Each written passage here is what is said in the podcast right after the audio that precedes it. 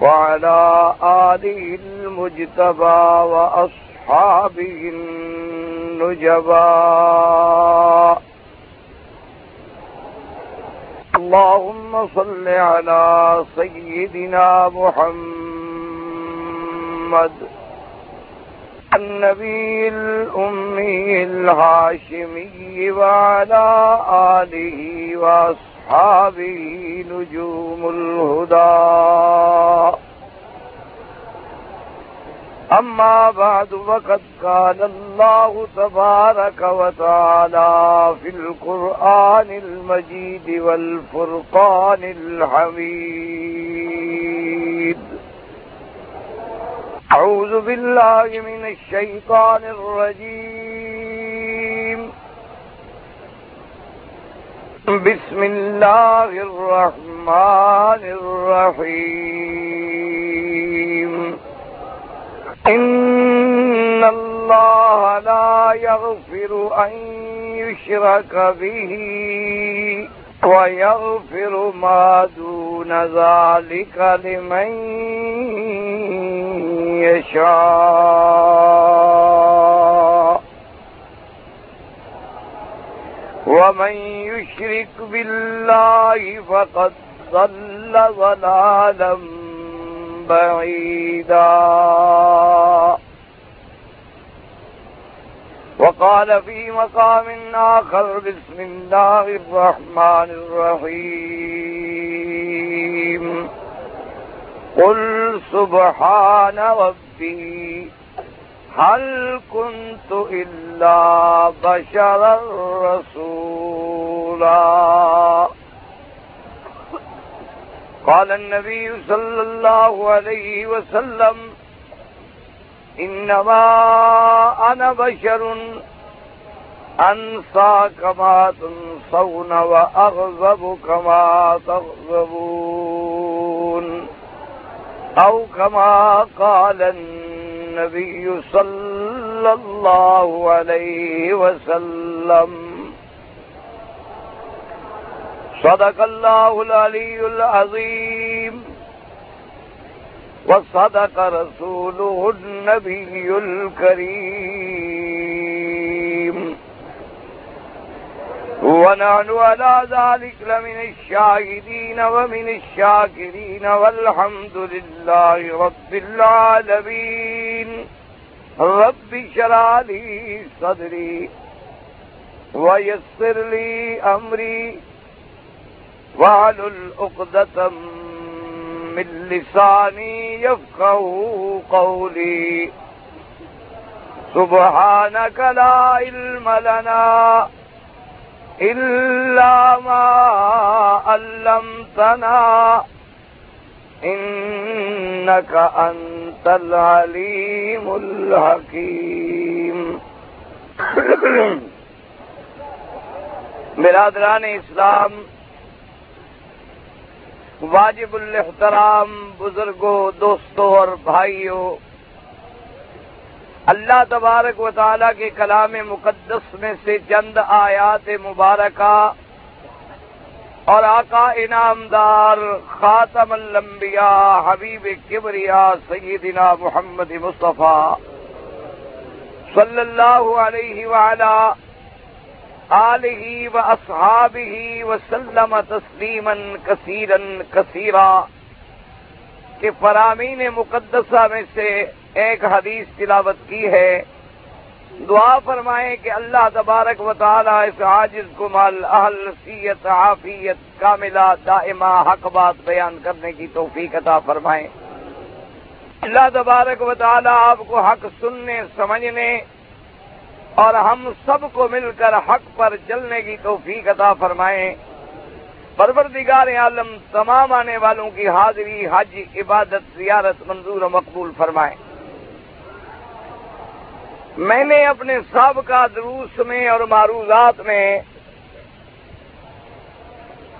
مسئلہ توحید کے بارے میں چند باتیں عرض کی تھیں۔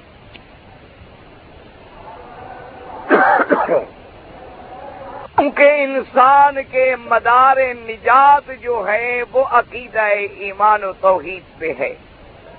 اس لیے ضروری ہے کہ ہر آدمی، ہر مسلمان اپنے عقیدے پر خود نظر کرے، غور کرے، قرآن و سنت کی روشنی میں اپنے عقیدے کو جانچے تاکہ اللہ اس کو صحیح عقیدہ نصیب فرمائے۔ اس لیے میں خلاصے کے طور پر پہلے چند باتیں عرض کر دیتا ہوں اور پھر کل جو سوالات تھے ان کے بارے میں میں کچھ عرض کروں گا۔ میں نے عرض کیا تھا کہ توحید جو ہے اس کی بھی تین قسمیں ہیں۔ ایک توحید ربوبیت ہے کہ اللہ کو آدمی اپنا رب مانے، خالق مانے، مالک مانے، رازق مانے، یہ توحید ربوبیت۔ اور ایک توحید الوحیت ہے۔ کیا مانا کہ ہر آدمی کا یہ عقیدہ ہو، جیسے کلمہ شہادت ہے کہ لا الہ الا اللہ محمد الرسول اللہ، کہ کوئی معبود برحق نہیں مگر اللہ، محمد مصطفیٰ اللہ کا بھیجا ہوا اللہ کا رسول ہے۔ توحید الوحیت کا کیا مانا کہ معبود برحق بھی اسی کی ذات ہے؟ اور کوئی عبادت، چاہے وہ عبادت بدنی ہو، چاہے وہ عبادت مالی ہو، چاہے وہ عبادت بدنی اور مالی ہو، اللہ کے سوا کسی کے لیے لائق نہیں۔ یہ ہے توحید الوحی کہ عبادت کس کی ہو؟ صرف اللہ۔ اب جتنی چیزیں عبادت ہیں، نماز ہے، روزہ ہے، حج ہے، زکوٰۃ ہے نظر ہے، قربانی ہے، منت ہے، نیاز ہے، صدقات ہے، سب عبادت ہے اور عبادت کس کے لیے ہوگی؟ اللہ کے اسی طرح یاد رکھیں کہ دعا جو ہے یہ بھی عبادت ہے، بلکہ عبادت کا مغز ہے۔ بعض لوگوں کو یہ غلط فہمی ہوتی ہے کہ ابھی ہم نماز تو اللہ کی پڑھتے ہیں، لیکن دعا ہم اوروں سے بھی کر لیتے ہیں۔ جیسے نماز عبادت ہے، اسی طرح دعا بھی عبادت ہے۔ اور بعض روایات میں حضور نے فرمایا کہ اب دعا و مخل عبادت ہے کہ دعا تو عبادت کا مغز ہے۔ تو جب دعا عبادت ہے تو دعا بھی کس سے ہوگی؟ اللہ۔ اور کسی غیر سے نہیں ہوگی، اس کا نام توحید الوحیت اور تیسری چیز کیا تھی؟ توحید فل اسماء بصفات کہ اللہ کے قرآن میں نام بھی ہیں اسما صفاتی بھی ہیں، صفات بھی ہیں اس میں جلالہ بھی ہے، رحمان بھی ہے، رحیم بھی ہے، الملک، القدوس، السلام، المؤمن المحمن العزیز، الجبار، المتکبر، تو جتنے اللہ کے نام ہیں، ان پر ایمان لانا۔ اور جتنی اللہ کی صفات قرآن میں ہیں، ان میں عقل نہ لڑائیں، ان پر اسی طرح ایمان لائے جیسے اللہ نے فرمایا۔ اس کی وجہ یہ ہے، آج ہمارے پڑھے لکھے لوگوں کے ذہنوں میں ایک بات بڑی کھٹکتی ہے۔ اور جی یہ مسئلہ ہمارے عقل میں نہیں آتا۔ تو اس کا مطلب یہ ہوا کہ دین تمہارے عقل کا محتاج ہے۔ کہ جو بات تمہارے عقل میں آ جائے وہ تو دین ہے۔ اور جو بات تمہارے عقل میں نہ آئے وہ دین نہیں ہے۔ اگر عقل کو ہم نے دین کا پیمانہ بنا لیا تو کس کا عقل؟ عربی کا عقل، پاکستانی کا عقل، یورپ والوں کا عقل۔ کس آدمی کے عقل کو پیمانہ بنائے؟ مقصد ہے کہ دنیا میں اگر اربوں انسان ہیں اربوں عقل ہے تو پھر ہر آدمی کے عقل کے مطابق ایک دین ہو۔ جو جس کے دماغ میں آ جائیں وہ تو دین۔ اور اگر اس کے عقل میں نہ آئے، وہ دین نہیں۔ یہ سب سے بڑی جہالت ہے۔ عقل پیمانہ ہے، لیکن ہر پیمانے میں ہر چیز نہیں تولی جاتی۔ اب دیکھیں، ایک ترازو ہے جس میں گندم تولے جاتی ہے۔ ایک ترازو ہے جس میں سونا تولا جاتا ہے۔ ایک ترازو ہے جس میں ہیرا تولا جاتا ہے۔ ہیرے والے ترازو میں آپ پتھر اتنا لا کے رکھ دیں تو ترازو ہی ٹوٹ جائے گا۔ عقل مخلوق ہے۔ انسان مخلوق ہے۔ عقل ناقص ہے۔ عقل کی حد ہے کہ آدمی پیدا ہوا بچہ ہے، عقل ہے لیکن کام نہیں کر رہی۔ پھر جوان ہو کے بوڑھا ہو گیا، پھر عقل معطل ہو گئی۔ اس لیے مخلوق کے کام تو عقل سے پیمائش کریں، لیکن اللہ کے جو حکم ہیں، وہ نبی پاک کی وحی کی ترازوں میں تولے جاتے ہیں، وہ تیرے عقل کے ترازوں میں نہیں تولے جاتے۔ عقل میں تولو گے تو تباہ ہو جاؤ گے۔ اب کوئی سمجھائے کہ جنت کہاں ہے، عقل میں کیسے آئے؟ کیسے سمجھائیں ہم آپ کو جنت یہی بات تو وہ کافر کہتا ہے کہ ہم نے جی خلا میں اسٹیشن بنا لیے ہیں، زمینوں کے گرد ہم نے چکر لگا لیے ہیں، مدار میں ہمارے سیارات کھڑے ہیں، ہمیں تو جنت نظر نہیں آتی۔ لہذا عقل میں نہ آئی، جنت ختم۔ ہنم اتنی بڑی کہ اس میں کروڑوں آدمی ڈالے جائیں اور ایک پتھر لڑکھایا جائے تو ستر سال لگے اس کو پہنچنے میں۔ اتنی گہری جہنم، وہ کہتے ہیں جی کہاں ہے؟ عقل میں نہیں آتی۔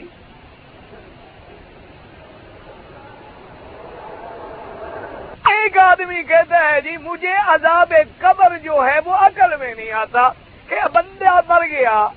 ہسپتالوں میں ہم نے کولڈ اسٹوریج میں رکھ دیا، تلاجے میں رکھ دیا، ہمارے سامنے رکھا ہوا ہے، کوئی عذاب شداب نہیں ہو رہا۔ ہم نے دفن کر دیا، وہ گل گیا، مٹی ہو گیا۔ وہ کہتے ہیں جی عذاب کس کو ہو رہا ہے؟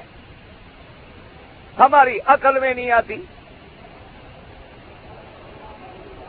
تو اس کا مطلب ہے کہ جب ہم نے عقل کو پیمانہ ٹھہرایا تو نتیجہ یہ نکلا کہ تمام اللہ کے عالم غیب، عالم برزخ، عالم اروا، عالم مثال، ان سب چیزوں سے ہم انکار کر بیٹھے اور اسلام کی حدود سے نکل کے کافر ہو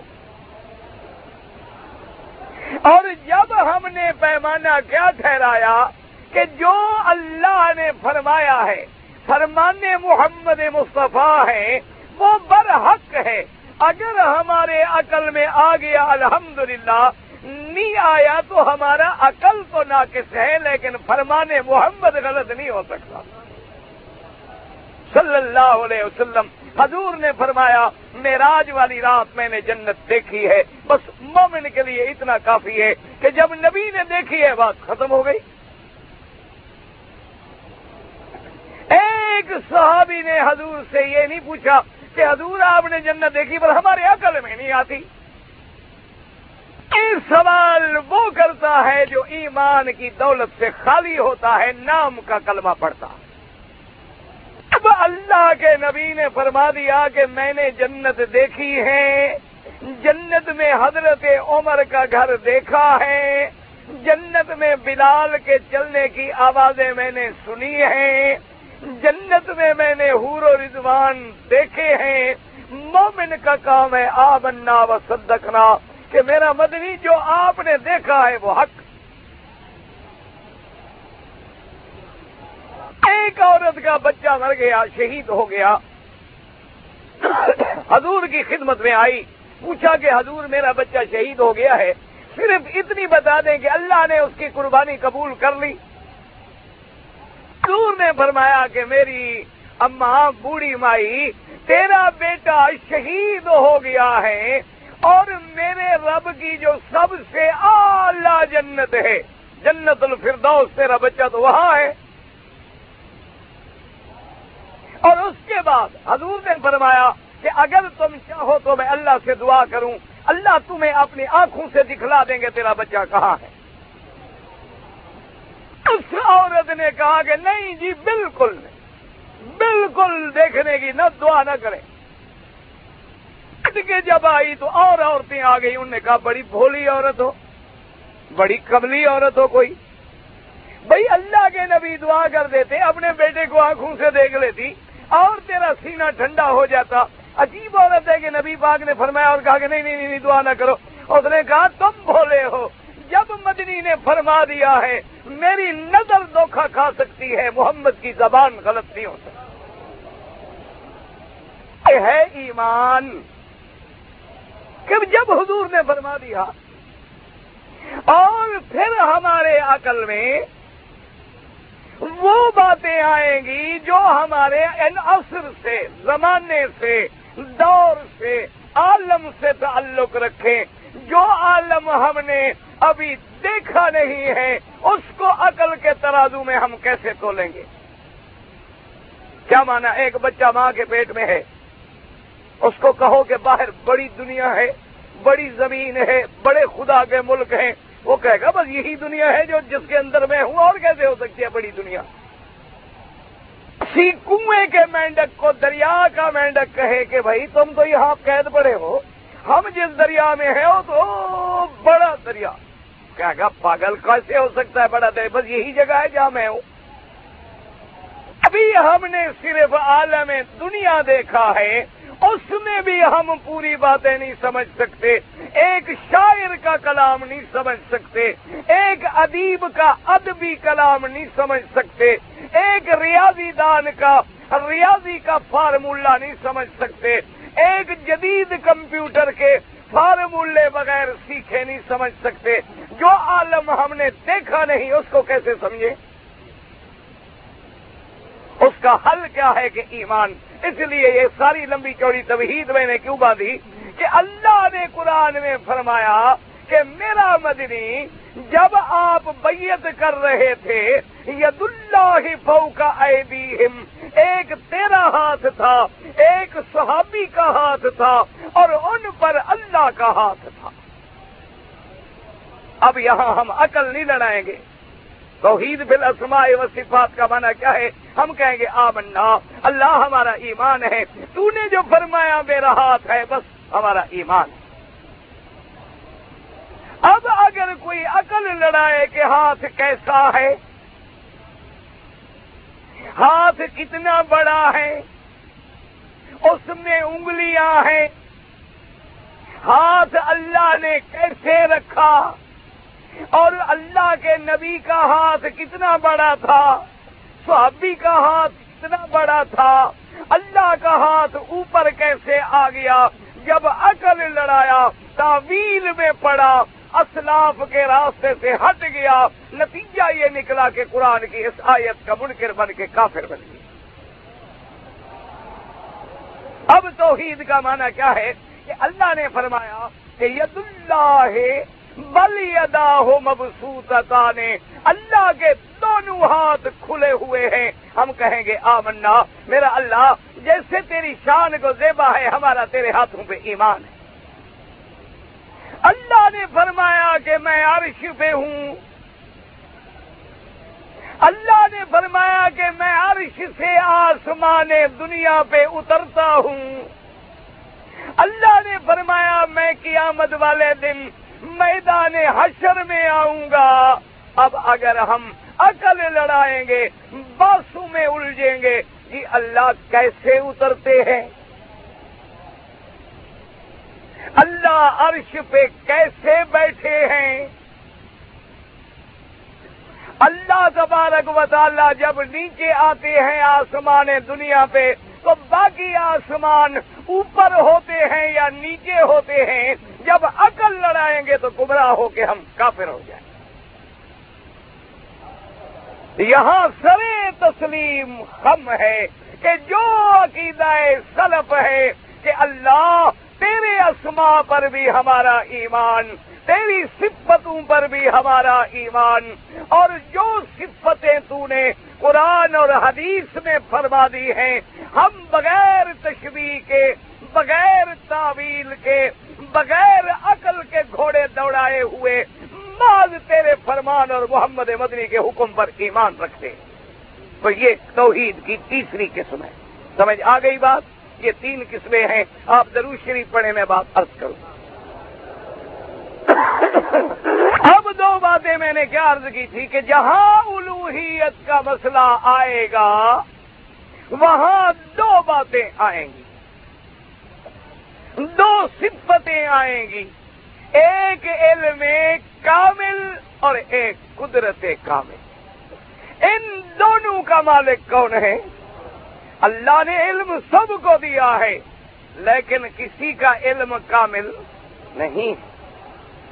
اللہ نے قدرت سب کو دی ہے، لیکن کسی کی قدرت کامل نہیں ہے۔ علم محیط، علم کامل، علم ازلی، علم ماں کا وما یکون کا مالک جو ہے میرا اللہ ہے۔ اور ہر نفع نقصان دینے والا ٹالنے والا، ہر چیز پہ قدرت کامل رکھنے والا بھی اللہ۔ کیونکہ جب تک ان دو چیزوں کا عقیدہ دل میں نہیں ہوگا، آدمی عبادت کیوں کرے؟ آدمی دعا کیوں مانگے جب اسے پتا ہو کہ پتہ نہیں سنی جاتی ہے کہ نہیں سنی جاتی؟ یہ دو باتیں یاد رکھنا کہ جہاں بھی مثلا کلمہ پڑا لا الہ الا اللہ. دماغ میں کیا آیا؟ کوئی معبود برحق نہیں مگر اللہ. عبادت کے لائق کوئی نہیں مگر اللہ. میں جنگل میں عبادت کروں مکے میں کروں، مدینے میں کروں. سات دروازے بند کر کے عبادت کروں. دیکھنے والا کون ہے؟ جاننے والا کون ہے؟ اور میں جو مانگوں دینے کی قدرت والا کون ہے؟ اللہ کل شین قدیر کون ہے؟ بصیر خبیر کون ہے؟ علیم علام کون ہے؟ ہر چیز کا مالک کون ہے؟ اللہ ہے۔ جب تک یہ عقیدہ نہیں بنے گا تو نہیں آئے اور اسی طرح سمجھ لو کہ جب ہم نے اس کی عبادت کے بغیر کسی غیر کی عبادت کی لاکھ بہانے بنائے، شرک آ جائے۔ سجدہ کس کے لیے ہے؟ اللہ کے لیے۔ اب غیر کو کریں گے تو کیا ہو جائے گا شرک آ جائے رکوع کس کے لیے ہے اللہ کے لیے ہے دعا کس کے لیے ہے اللہ کے لیے ہے نظر کس کے لیے ہے اللہ کے لیے ہے قربانی کس کے لیے ہے اللہ کے لیے ہے منت کس کے لیے ہے اللہ کے لیے ہے قسم کس کے لیے ہے اللہ کے لیے ہے جب غیر کی بات آئے گی تو شرک آ جائے سمجھ آ گئی بات، یہ باتیں میں نے بتائی تھی دو اور دو اور باتیں یاد رکھ لیں تاکہ ایک موضوع جو ہے وہ پورا ہو جائے۔ دوسری بات یہ تھی کہ ہر عمل، جو بھی عمل ہے، چھوٹا ہے یا بڑا ہے، اس میں جب تک دو چیزیں نہ پائی جائیں وہ عمل اللہ کے ہاں قبول نہیں ہوتا۔ کوئی عمل، نماز، روزہ، حج زکات طواف، رکوع، سجود، ذکر جو بھی عمل ہے، اس میں کتنی صفتیں پائی جائیں؟ دو صفتیں۔ یہ دو میں ایک نہ ہو پھر بھی اللہ کے ہاں قبول نہیں ہوتا۔ دونوں نہ ہوں تب بھی اللہ کے ہاں قبول نہیں ہوتا۔ پہلی صفت کیا ہے؟ میرے مدنی نے فرمایا این خالصن کہ جو عمل کرو خالص اللہ کے لیے کرو۔ نماز پڑھو تو اللہ کے لیے، خیرات کرو تو اللہ کے نام پر، منت مانو اللہ کے نام پر، قربانی کرو اللہ کے نام پر، نظر دو اللہ کے نام پر صدقہ دو اللہ کے نام پر کیوں اور خالص اس میں ذرے کے برابر بھی کسی غیر کی شراکت نہ اگر ذرے کے برابر شراکت کا پہلو آ گیا تو اللہ قیامت میں فرمائیں گے کہ جن کو تم نے اس عمل میں شریک کیا تھا، ان سے جا کے بدلہ مانگو۔ انا اغن شورا کا، میں لا شریک ہوں، مجھے شریکوں کی ضرورت نہیں ہے۔ تم نے میرے شریک بنائے تھے، آج ان سے جاؤ اور بدلے لو اپنے۔ تم نے خیرات میرے نام پہ کی، لیکن ساتھ جوڑ لگایا۔ خیرات اللہ کے نام پہ، نیاز حسین۔ کیا مطلب؟ فلا چیز اللہ کے نام پہ پر سب کا پنجتن۔ نے فرمایا جب میرے نام پہ تو پھر غیر کا کیا مانا؟ تو آج ان سے جزا وصول کرو۔ جی ہم نے ذبے تو کیا ہے، بسم اللہ اللہ اکبر۔ لیکن کریں گے پیر کے آستان شریف پہ۔ ہم نے منت مانی تھی کہ حج سے خیر سے آ گیا تو دو بکرے جا کے پیر کی قبر پہ ذبح کروں گا۔ اللہ نے فرمایا، جب اس کو شریک کیا، آج ثواب بھی پیر سے وصول کرو سمجھ آ گئی بات، پہلی صفت کیا ہے کہ عمل کیا ہو؟ خالص، کیا مانا کس سے خالص ہو؟ ریا سے، شرک سے، دکھلاوے سے، سماعت سے، کسی غرض سے۔ اسی لیے ہے نا جی علماء نے لکھا کہ ایک آدمی جیسے ہمارے ملک میں رواج بن گیا ہے آتا ہے رمضان میں تراوی پڑھنے کے لیے۔ وہ کہتا ہے جی میں تراوی تو سناؤں گا، ختم قرآن بھی سناؤں گا، لیکن ختم والے دن دو ہزار روپے لوں گا۔ علماء نے فرمایا نماز نہیں ہوتی۔ اس کی غرض دو ہزار ہے۔ اس کی غرض اللہ کی رضا نہیں ہے۔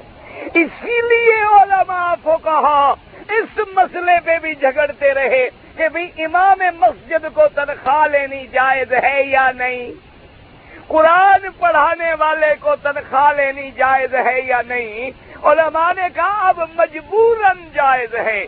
کیونکہ اسلام کے زمانے میں بیت المال ان کی کفالت کرتا تھا۔ آج دنیا میں اسلام کے بیت المال نہیں رہے ہیں، وہ بھی بندہ ہے، اس کی ضروریات ہیں، وہ کہاں سے پوری کرے۔ اس مجبوری کے تابع اس کو جائز کیا گیا۔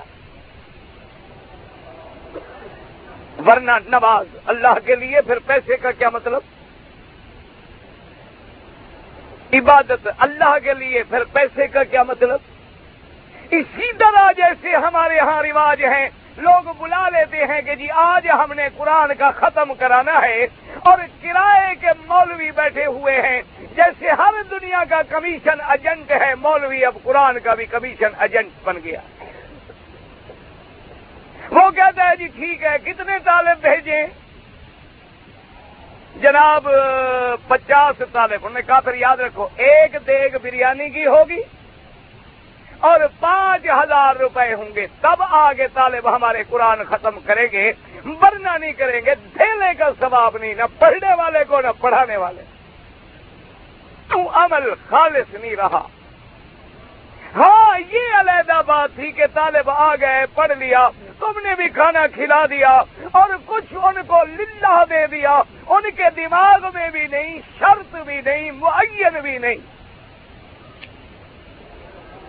ویسے تم نے خدمت کر دی اور اس کا علماء نے لکھا، امتحان یہ ہے کہ کبھی ایسے مولوی کو بلاؤ، اس کو پیسے نہ دو۔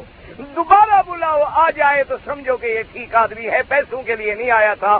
اگر دوبارہ انکار کر دے تو سمجھو یہ کرایہ دار ہے، یہ عالم نہیں۔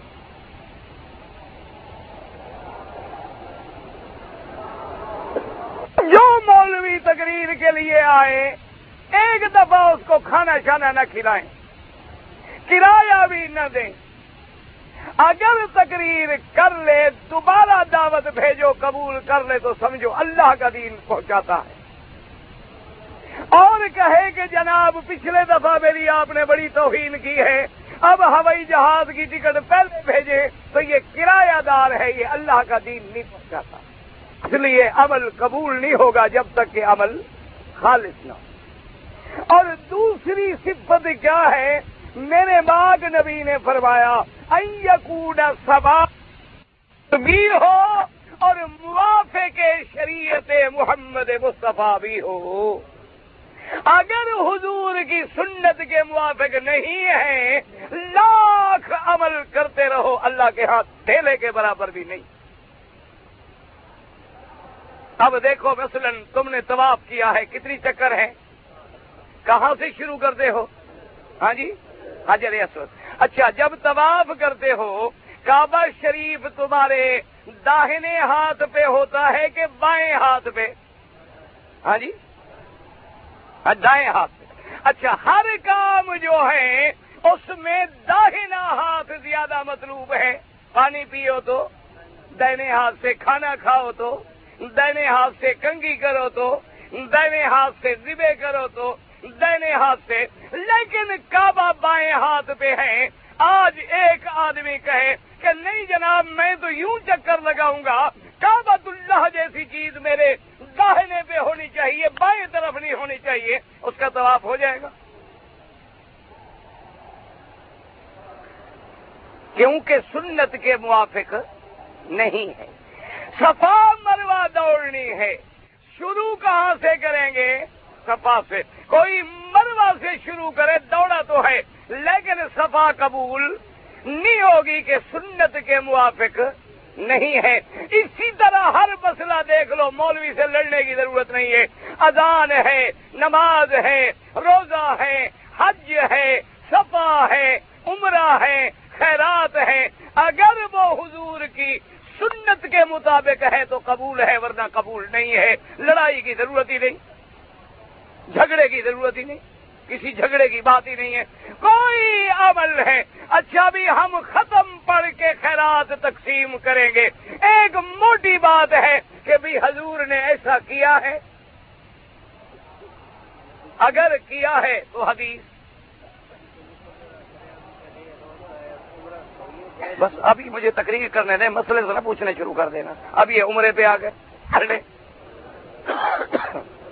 ایک موٹی بات یاد اچھا توحید میں کیا تھا؟ ایک توحید کامل اور علم کامل اور قدرت کامل۔ عمل کب قبول ہوگا؟ ایک خالص ہو اور دوسرا موافق کیا ہو؟ اگر حضور کی شریعت کے موافق نہ ہو تو قبول۔ اس لیے اللہ کے کعبے میں بیٹھے جھگڑے جھگڑے نہ کیا کرو۔ انڈے دل سے تعبیریں نہیں پھر پھر نہیں، بالکل بالکل ایک بات یاد رکھ لو۔ اذان سے پہلے مثلا ایک جماعت ہے جو سلا تو سلام پڑتی ہے، لڑے نہیں، جھگڑا نہ کرے۔ اکیلے میں، کیونکہ ایسے بات کرو پھر ضد بن جاتی ہے، ضد میں مسئلہ حل نہیں ہوتا۔ اکیلے میں اس مولوی کے پاس جائیں اس کو ٹھنڈے دل سے کہیں کہ حضور، ناراض نہ ہوں۔ ہماری جان مال محمد مدنی پہ قربان ہے۔ آخر حضور کے زمانے میں چالیس سال کے بعد نبت ملی ہے۔ پینسٹھ سال میں وفات ہوئی ہے۔ کتنی اذانیں دن میں پانچ اذانیں ہیں۔ دور صدیق ہے۔ دور فاروق ہے، دور عثمان ہے، دور علی ہے، حسن و حسین ہے، آل بیت ہیں، صحابہ ہیں، مولانا کسی صحیح روایت میں مہربانی کر کے ایک حدیث ہمیں دکھلا دیں کہ کسی مؤذن نے پڑھا ہے، حضور نے حکم دیا ہے، بلال نے عمل کیا ہے، صحابہ نے عمل کیا ہے، آمنا و صدقنا، آنکھوں پر جھگڑے کی ضرورت ہی نہیں۔ اور وہ کہے کہ نہیں جناب، بس اللہ کا حکم ہے درود پڑھو۔ اگر ہم پڑھتے ہیں تو مگر وہاں بھی کیوں جلتے ہیں؟ اب وہ اگر شروع کرے، سمجھ لو کہ مولوی کے پاس نہ قرآن ہے نہ حدیث ہے اگر بتی ہے۔ وقت نوٹ کر لو گے، بس یہ اگر بتی جلانے والا مولوی ہے، قرآن حدیث نہیں ہے۔ ورنہ جو مسئلہ ہوگا، وہ فوراً کہے گا، بیٹھو، یہ بخاری شریف ہے، حضرت بلال پڑھتے تھے۔ یہ لکھا ہوا ہے۔ بات ختم ہو گئی؟ اگر مگر سے کبھی دین پورا سمجھ نہیں ہوتا، اس طرح تو پھر کوئی کہے، آج میرا دل کرتا ہے، میں عشاء کی چار رکعتوں کے بجائے چھ پڑھتا ہوں، کوئی منع کرے، وہ کہے، اگر میں چھ پڑھوں، مگر تو کیوں جلتا ہے؟ نماز بھی پڑھ رہا ہوں نا، وہ کہے گا، حضور مگر کافر ہو جاؤ گے۔ حضور نے چار پڑھی ہے، کوئی مائی کا لال سوا چار بھی نہیں کر سکتا۔ وہ کہے جی ٹھنڈا وقت ہے، کعبے کی فضا ہے۔ آج دل کرتا ہے کہ فجر کی نماز جو ہے نا، چار رکعت پڑھتے ہیں۔ وہ کہے، حضور کیسے پڑھتے ہو؟ نبی نے نہیں پڑھی۔ وہ کہ خدا کی نماز ہے۔ اگر دو کی چار پڑھوں تو مگر کیا ہوگا؟ آپ کہے، حضور مگر آپ کافر ہو جائیں گے۔ اگر مگر دین نہیں ہوتا، ایک بات ہمیشہ یاد رکھو۔ ایک آدمی گیارہویں کرتا ہے، کوئی جھگڑے کی بات نہیں۔ وہ اگر ثابت ہے حدیث میں، تو جائز ہے ورنہ بدعت ہے عرص ہے، ختم ہے چلیس میں ہیں کل خانیاں ہیں، سات جمعراتے ہیں چہلم ہیں یہ ساری باتیں جو ہیں، یاد رکھیں، نہ قرآن میں ہیں، نہ حدیث میں ہیں، نہ ایک لاکھ چوبیس ہزار صحابہ نے کیا ہے، نہ اہل بیت رسول نے کیا ہے، بلکہ خیر القرون کے زمانے میں بھی ثابت نہیں ہے۔ بعد میں لوگوں نے یہ سارے مسئلے اپنے ضرورت کے مطابق کھڑے ہیں۔ اللہ تبارک و تعالی ان کو بھی ہدایت دے، ہمیں بھی ہدایت بات ختم ہو گئی انشاءاللہ۔ کل میں نے بات پوچھی ایک شروع کی تھی، بات رہ گئی تھی۔ آپ ضرور شریف پڑھیں اور میں ایک آدمی نے سوال لکھا تھا کہ آپ نے فرمایا ہے کہ سب سے پہلے اللہ نے قلم پیدا کی۔ اور حدیث میں ہے کہ اللہ نے سب سے پہلے محمد پاک کا نور پیدا کیا۔ اور اس حدیث میں یہ بھی ہے کہ اول ما خلق اللہ نوری آپ کہتے ہیں قلم پیدا ہوئی، اس حدیث میں ہے کہ نور محمد مصطفیٰ پیدا ہوا، تو یہ دو باتیں جو ہیں آپس میں ٹکرا رہی ہیں۔ دوسری بات اس نے یہ پوچھی کہ آپ کہتے ہیں کہ نبی بشر ہوتے ہیں اور اس حدیث سے ثابت ہوتا ہے کہ نبی نور ہیں اور اللہ نے سب سے پہلے نبی کا نور پیدا کیا ہے۔ یہ دو باتیں تھیں۔ اس کو ذہن میں رکھ لیں اور سمجھنے کی کوشش کریں۔ درود پڑھیں گے، سمجھ تب آئیں گے۔ اچھا دیکھیں جنہوں نے درود شریف پڑھا، وہ بیٹھ جائیں۔ مجھے پتہ لگے ابھی پڑھ رہے ہیں آپ۔ درود شریف میں سن تو نہیں رہا سب کا۔ نہیں ہو سکتا۔ اب سمجھیں میری بات جناب پہلی بات تو یہ سمجھیں کہ اگر اللہ نے حضور کا سب سے پہلے نور پیدا کیا، تو پیدا کرنے والا کون ہے؟ ہاں جی؟ تو حضور کیا ہوئے؟ مخلوق ہوئے، خالق ہوئے۔ نہیں سمجھ آئی بات؟ مسئلہ تو یہی ختم ہو گیا۔ چلو تمہاری بات مان لیتے اللہ پیدا کرنے والا ہوا اور نور پیدا ہونے والا تو مخلوق ہوا۔ مخلوق اور خالق کبھی ایک نہیں ہو سکتے۔ جو خالق ہے وہ مخلوق نہیں۔ اور جو مخلوق ہے وہ خالق نہیں۔ اب نمبر بار جواب سمجھیں۔ پہلی بات تو یہ ہے کہ یہ حدیث جو حضرات پیش کرتے ہیں کسی صحیح حدیث میں نہیں۔ سیاستہ کی چھ کتابیں ہیں۔ بخاری، مسلم، نسائی، ابن ماجہ، ابی داود یہ ساری کتابیں کنگھال ڈالیں، کسی ایک کتاب میں بھی یہ حدیث نہیں۔ نمبر ایک۔ اور میں نے جو حدیث پڑھی تھی، اول ما خلق اللہ القلم یہ حدیث جو ہے سیاستہ کی حدیث ہے۔ یہ بخاری اور مسلم کی حدیث ہے۔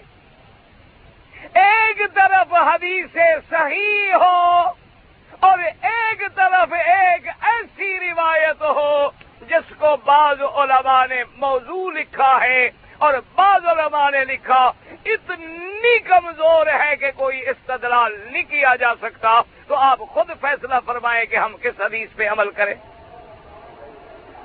ایک دوسری بات یہ سمجھے میرے بھائی، جھگڑا نہ کیا کرو۔ لوگوں کے دماغ میں غلط باتیں بیٹھ گئی ہیں۔ اللہ پاک ہمیں جھگڑے سے بچا دے۔ اصل بات سمجھو، اللہ نے قرآن میں ایمان کو بھی نور کہا ہے۔ اللہ ولی الذين آمنوا يخرجهم من الظلمات إلى النور اللہ مومنوں کا دوست ہے، انہیں ظلمات کفر سے نکال کے نور ایمان نصیب فرماتا ہے۔ دوسری جگہ فرما فمیر دلہ یشرا صدر اسلام اللہ نور ربه اللہ جس کو ہدایت دیتے ہیں، اس کے سینے کو کھول دیتے ہیں، اسلام کی سمجھ دیتے ہیں، اور وہ اپنے رب کے نور پہ ہوتا ہے۔ یہاں بھی کیا ہے؟ نور ہے ایمان۔ اللہ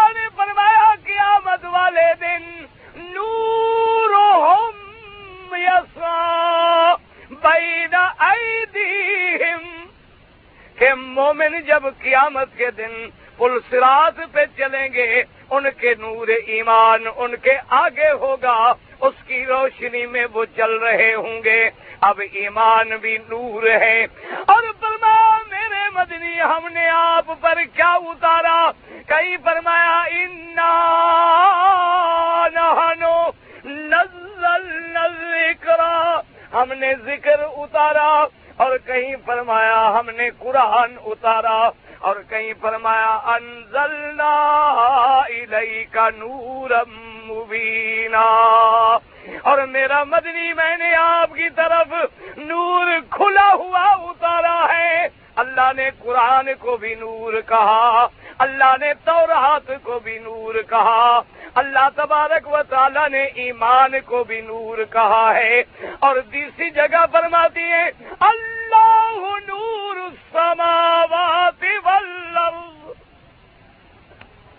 اس لیے مسلمانوں، سمجھو بات کو، یہ مانا یہ ہوتا ہے، دراصل یہ محبت کی بات ہے۔ نور کا مانا دیکھو، اب نور ہے۔ ہمیں کعبہ نظر آ رہا ہے، باب العمرہ نظر آ رہا ہے۔ رکن یمانی نظر آ رہی ہے حتیم نظر آ رہی ہے، میزاب رحمت نظر آ رہا ہے، نور ہے، روشنی ہے۔ اگر بند کر دے تو کچھ نظر نہیں آتا، اس لیے ایمان نور ہے۔ کیا مانا؟ جب ایمان ملا تو کفر کا پتہ چل گیا۔ شرک کا پتہ چل گیا، غیر اللہ کا پتہ چل گیا، غیروں کی عبادت کا پتہ چل گیا، اللہ کی توحید کا پتہ چل گیا، جنت کے رستے کا پتہ چل گیا۔ اس لیے ایمان کو بھی اللہ نے نور کہا۔ قرآن نور ہے، کیا مانا؟ کہ اندھیرے میں تم بتی بند کر کے قرآن پڑھ لو گے کیوں؟ نور جب ہے، کیوں نہیں پڑھتے ہو؟ بتی جلانے کی کیا ضرورت ہے؟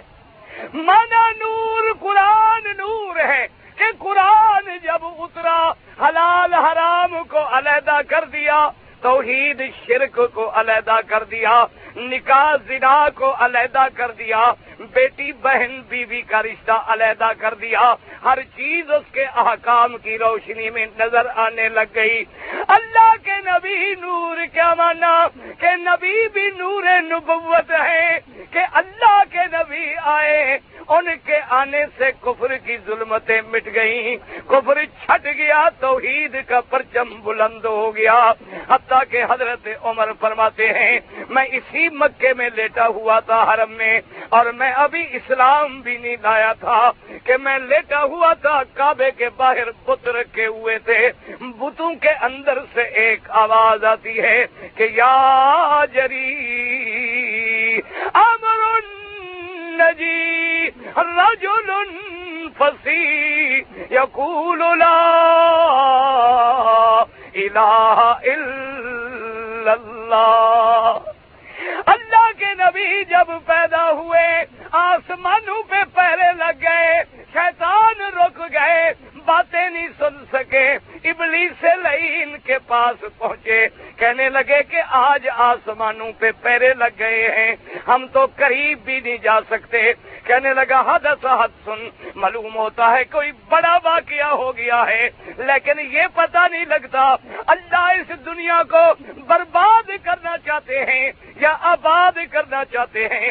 ساری دنیا میں دوڑ پڑو، ہر جگہ کی مٹی لے کے آؤ، معلوم کرو کہ کیا ہو گیا ہے؟ وہ جنات دوڑ پڑے ہیں۔ آ کے کیا دیکھتے ہیں؟ محمد مدنی نماز میں کھڑے ہیں، قرآن پڑھ رہے ہیں۔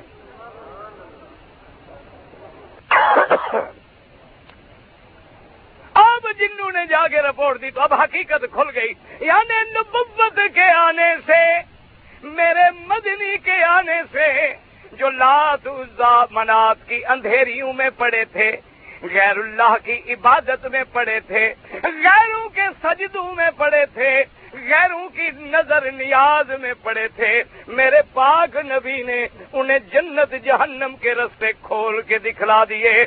اس لیے مانا ہوتا ہے کہ نبی بھی نبوت کا نور ہے، قرآن بھی ہدایت کا نور ہے، مسلمان کے پاس بھی ایمان کا نور ہے۔ یہ مانا نہیں ہوتا کہ جن سے نور ہے۔ اگر یہ مانا کریں تو پھر اللہ کے قرآن کا انکار ہو جائے گا۔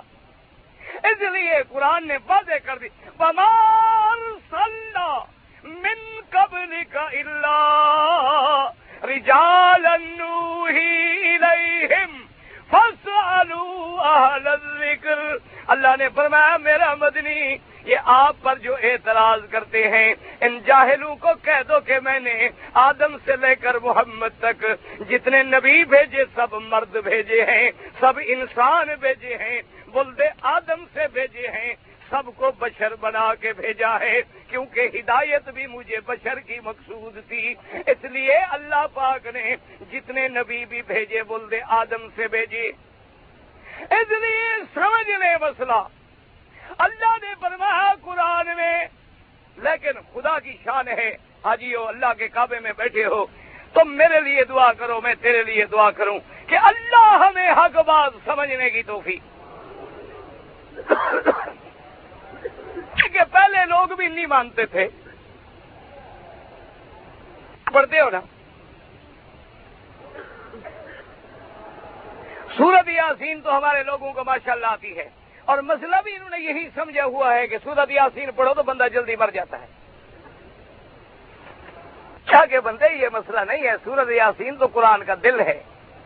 جتنا ہو سکے پڑھا کرو۔ اس میں اللہ نے دو نبی بھیجے۔ جب وہ آئے تو قوم نے کیا کہا؟ کالو ما انتم اللہ اللہ بشر مثلنا وما انزل الرحمن من شيء ان انتم الا تكذبون. سمجھے اللہ کے قرآن انہوں نے کہا کہ ہم تمہیں نبی نہیں مانتے. کیوں؟ تم تو ہمارے جیسے بشر ہو. ہم جیسے انسان ہو. تمہارے بھی ماں باپ ہیں. تمہاری بھی ولادت ہے، تمہیں بھی تکلیف ہوتی ہے، تم بھی کھانا کھاتے ہو، ہم تمہیں نبی کیسے مانے تم تو بشر ہو۔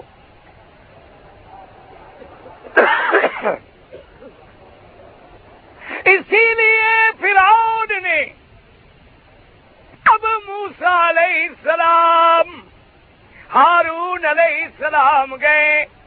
فرعون کو اس کی قوم کو دعوت دی، توحید کی۔ پالو انمن بشرین کہنے لگے، کیا بات ہے؟ ہم تو انسان ہو جیسے۔ ہم تمہارے اوپر ایمان کیوں لائیں اگر اللہ کو نبی بھیجنا تھا، رسول بھیجنا تھا، تو کوئی نوری مخلوق بھیجتے، آسمانوں سے بھیجتے۔ فرشتوں سے بھیجتے، بندوں سے رسول بھیجائے۔ ہم کیوں مانے اچھا وجہ کیا تھی؟ اب سمجھو یعنی کفار مکہ ہوں یا فرعون ہو، یا قوم آد ہو، قوم سمود ہو، جتنے پہلے کافر گزرے ہیں، وہ نبیوں کو کیا کہتے تھے؟ کہ ہم تمہیں بشر تو مانتے ہیں، لیکن نبی۔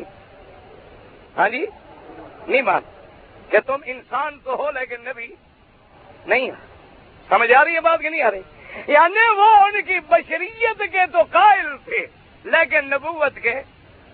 جیسے کفار مکہ، میرے مدنی کی صداقت کے بھی قائل، امانت کے بھی قائل۔ محمد ابن عبد اللہ ابن عبد مطلب ہونے کے بھی قائل۔ ابھی طالب کے بھتیجے ہونے کے بھی قائل اور مکے کا سب سے خوبصورت انسان ماننے پہ بھی قائل، لیکن نبی کے سمجھ لو مطلب وہ کیا کہتے تھے کہ یہ انبیاء جو ہیں، یہ بشر ہیں، لیکن نبی نہیں ہے کیونکہ جو بشر ہوتا ہے، وہ نبی ہاں جی سمجھ لو، کوئی حرج نہیں، ڈرے نہیں۔ ان کا عقیدہ کیا تھا کہ تم کیا ہو ہم جیسے؟ بشر ہو یعنی بشر تو ہو لیکن نبی، کیوں وہ کہتے تھے کہ اگر نبی ہوتے تو کون ہوتے؟ نور ہوتے۔ اس لیے قرآن نے دوسری جگہ فرمایا کلو کا نفل ارض ملا کم شون مطمئن لنزلنا عليهم من السماء ملک الرسولا۔ اللہ نے فرمایا، اعتراض کرنے والوں اگر زمین میں نوری مخلوق ہوتی، فرشتے ہوتے، ہم رسول بھی ان کی جنس سے بھیجتے، ان کی ہدایت کے لیے ان کی جنس کا رسول آتا۔ لیکن جب زمین میں نوری مخلوق نہیں ہے، ہم نوری نبی کیسے بھیجیں؟ اگر نوری نبی بھیجیں، اس کی اصلی شکل میں یہ دیکھ نہیں سکتے۔ اگر وہ کپڑے لباس بدل کے آئے وہ کھانے سے بھی پاک ہوگا، پینے سے بھی پاک ہوگا، بیوی سے بھی پاک ہوگا۔ پھر یہ بات نہیں مانیں گے، کہیں گے جی ہم روزہ کیسے رکھیں؟ آپ کو تو بھوک نہیں لگتی، اس لیے روزہ رکھتے ہو۔ فرمایا یہی تو میرا احسان ہے کہ لتا جا کم رسول انفسکم عزیز ما حریص علیکم بالمؤمنین رؤوف الرحیم اللہ نے فرمایا کہ آئے تمہارے پاس رسول آئے من انفسکم، کئی فرمایا من کم کئی فرمایا من انفسہم، کئی فرمایا من ہم کہیں فرمایا میرا مدنی کھول کے کہہ دو انما انا بشرم لکم یوہا الی انما الہکم الہ واحد۔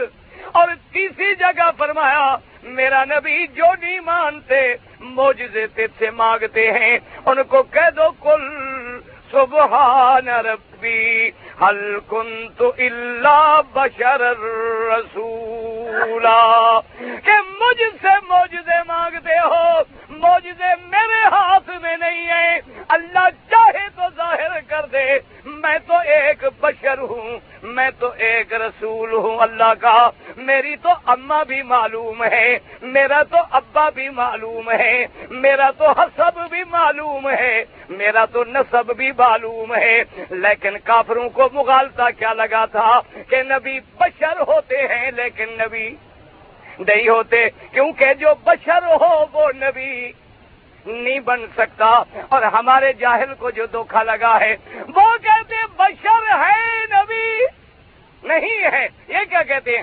نبی تو ہے لیکن بشر۔ فرق ہے فرق تم خود بتاؤ مجھے کعبے شریف میں ہم کہیں گے، کہو گے، وہاں بھی ہے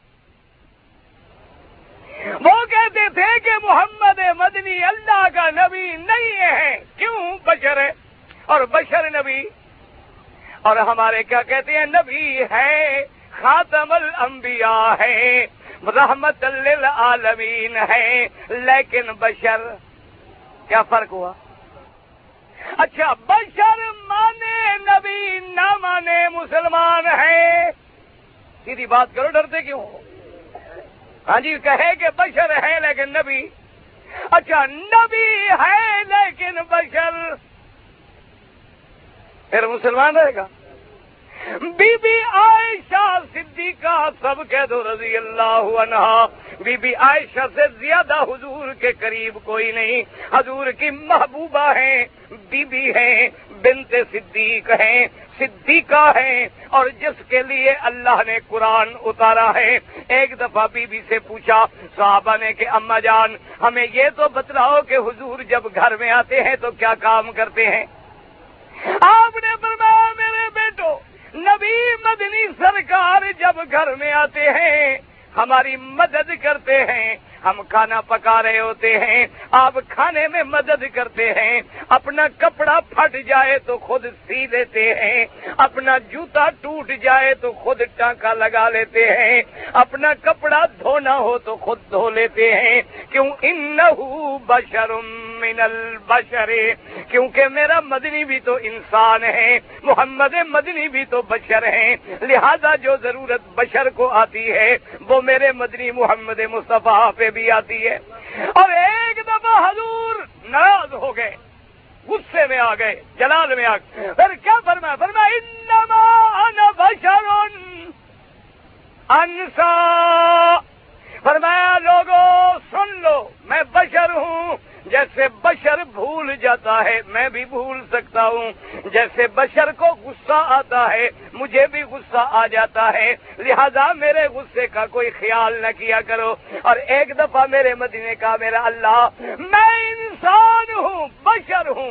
اگر میں نے غصے میں کسی کو بد دعا دی ہو، اس کے حق میں دعا بنا دے۔ اگر میں نے کسی کو لانت کی ہو، اس کے حق میں رحمت بنا دے، کیوں آخر میں بھی تو بشر ہوں؟ فرمایا، کلکم بنو آدم، تم سب آدم کے بیٹے ہو۔ آدم و من ترابن آدم مٹی سے پیدا ہوا ہے۔ فرمایا ان سید بلد آدم، میں آدم کے بیٹوں کا سردار ہوں، لیکن ہوں آدم کا بیٹا۔ صلی اللہ علیہ وسلم اللهم ربنا آتنا في الدنيا حسنة وفي الآخرة حسنة فقنا عذاب النار۔ الله أكبر سب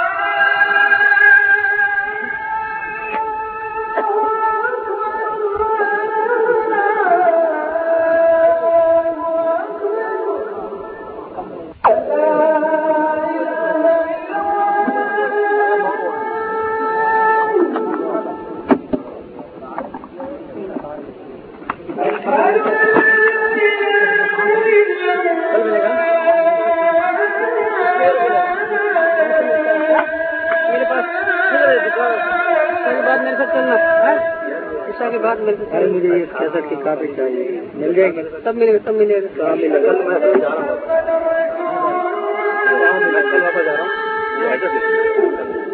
آپ کو ایڈریس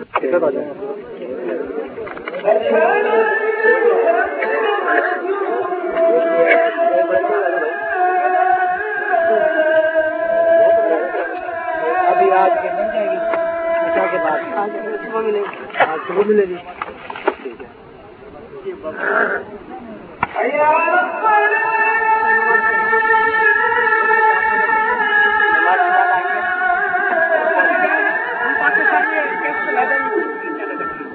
دکان سے کس سے بولے دکان سے کس ہوتا ہے